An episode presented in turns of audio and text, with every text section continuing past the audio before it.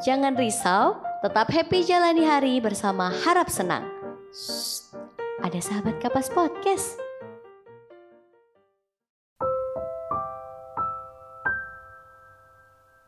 Hola, apa kabar? Selamat bergabung di Harap Senang. Shh, ada sahabat kapas podcast. Selamat mendengarkan. Masih bersama aku Yuka Risa, kita kembali lagi di segmen Kresek. Apa tuh? Kesehatan reproduksi dan seksual. Kita akan belajar bersama tentang hak kesehatan seksual dan reproduksi atau HKSR. Seberapa penting isu kesehatan seksual dan reproduksi bagi remaja dan anak muda. Kenapa sahabat kapas mengangkat isu yang masih dianggap tabu di tengah-tengah kehidupan masyarakat Indonesia ini?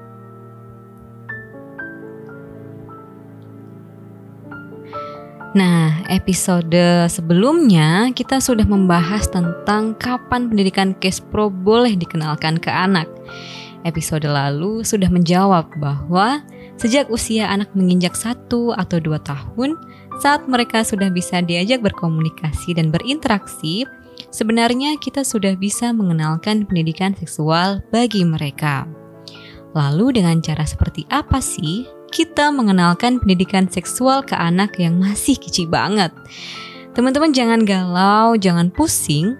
Mengenalkan Pro ke anak usia 1 dan 2 tahun atau batita tidak perlu yang ribet-ribet. Yang pertama kita kenalkan adalah nama alat kelamin itu sendiri.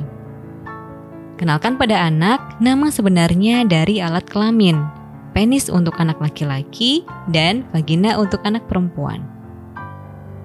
Sepele sekali kan? Tapi ini sudah merupakan edukasi seksual. Jangan kenalkan anak dengan istilah burung atau bebek untuk menyebut alat kelamin atau sebutan-sebutan lainnya selain penis dan vagina. Sebenarnya, kenapa kita harus mengenalkan nama alat kelamin sesuai namanya yang benar?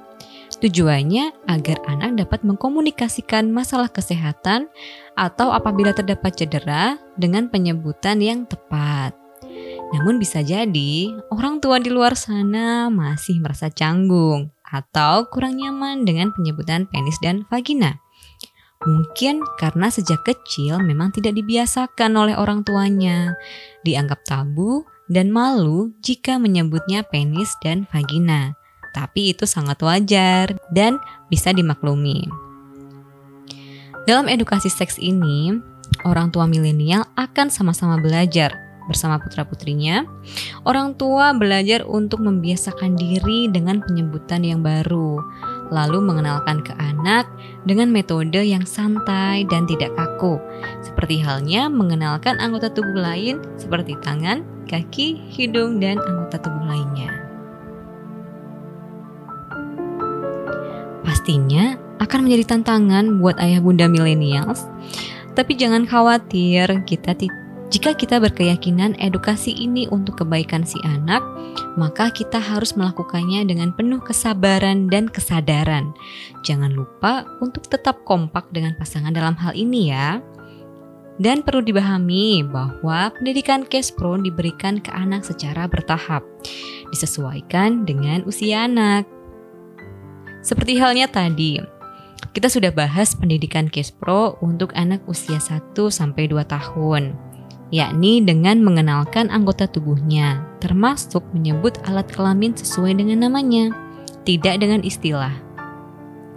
Setelah mengenalkan alat kelamin, pendidikan Pro selanjutnya untuk anak usia 3 hingga 5 tahun bisa dikenalkan pada sentuhan-sentuhan aman. Bagian tubuh mana saja yang boleh dipegang oleh orang lain dan bagian mana yang tidak boleh dipegang. Kita coba pahamkan pada anak bahwa area tubuh yang tertutup baju tidak boleh dipegang oleh orang lain kecuali dokter yang memeriksa saat mereka sakit. Itu pun harus didampingi oleh ayah dan bunda. Kemudian membersihkan penis dan vagina bagi anak setelah buang air. Juga seharusnya dilakukan oleh orang dewasa yang berjenis kelamin sama. Sebaiknya nih anak perempuan dibantu oleh ibu atau neneknya dan anak laki-laki dibantu oleh ayah atau kakeknya.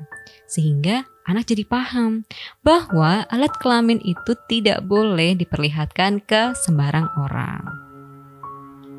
Selain bagian tubuh yang tertutup baju, seperti tangan, kaki, dan kepala, adalah area yang tidak boleh disentuh oleh orang lain, dan harus berani mengatakan tidak jika ada yang ingin mencium, kecuali orang tersebut sudah mereka kenal dan sudah minta izin ke ayah dan bunda untuk mencium.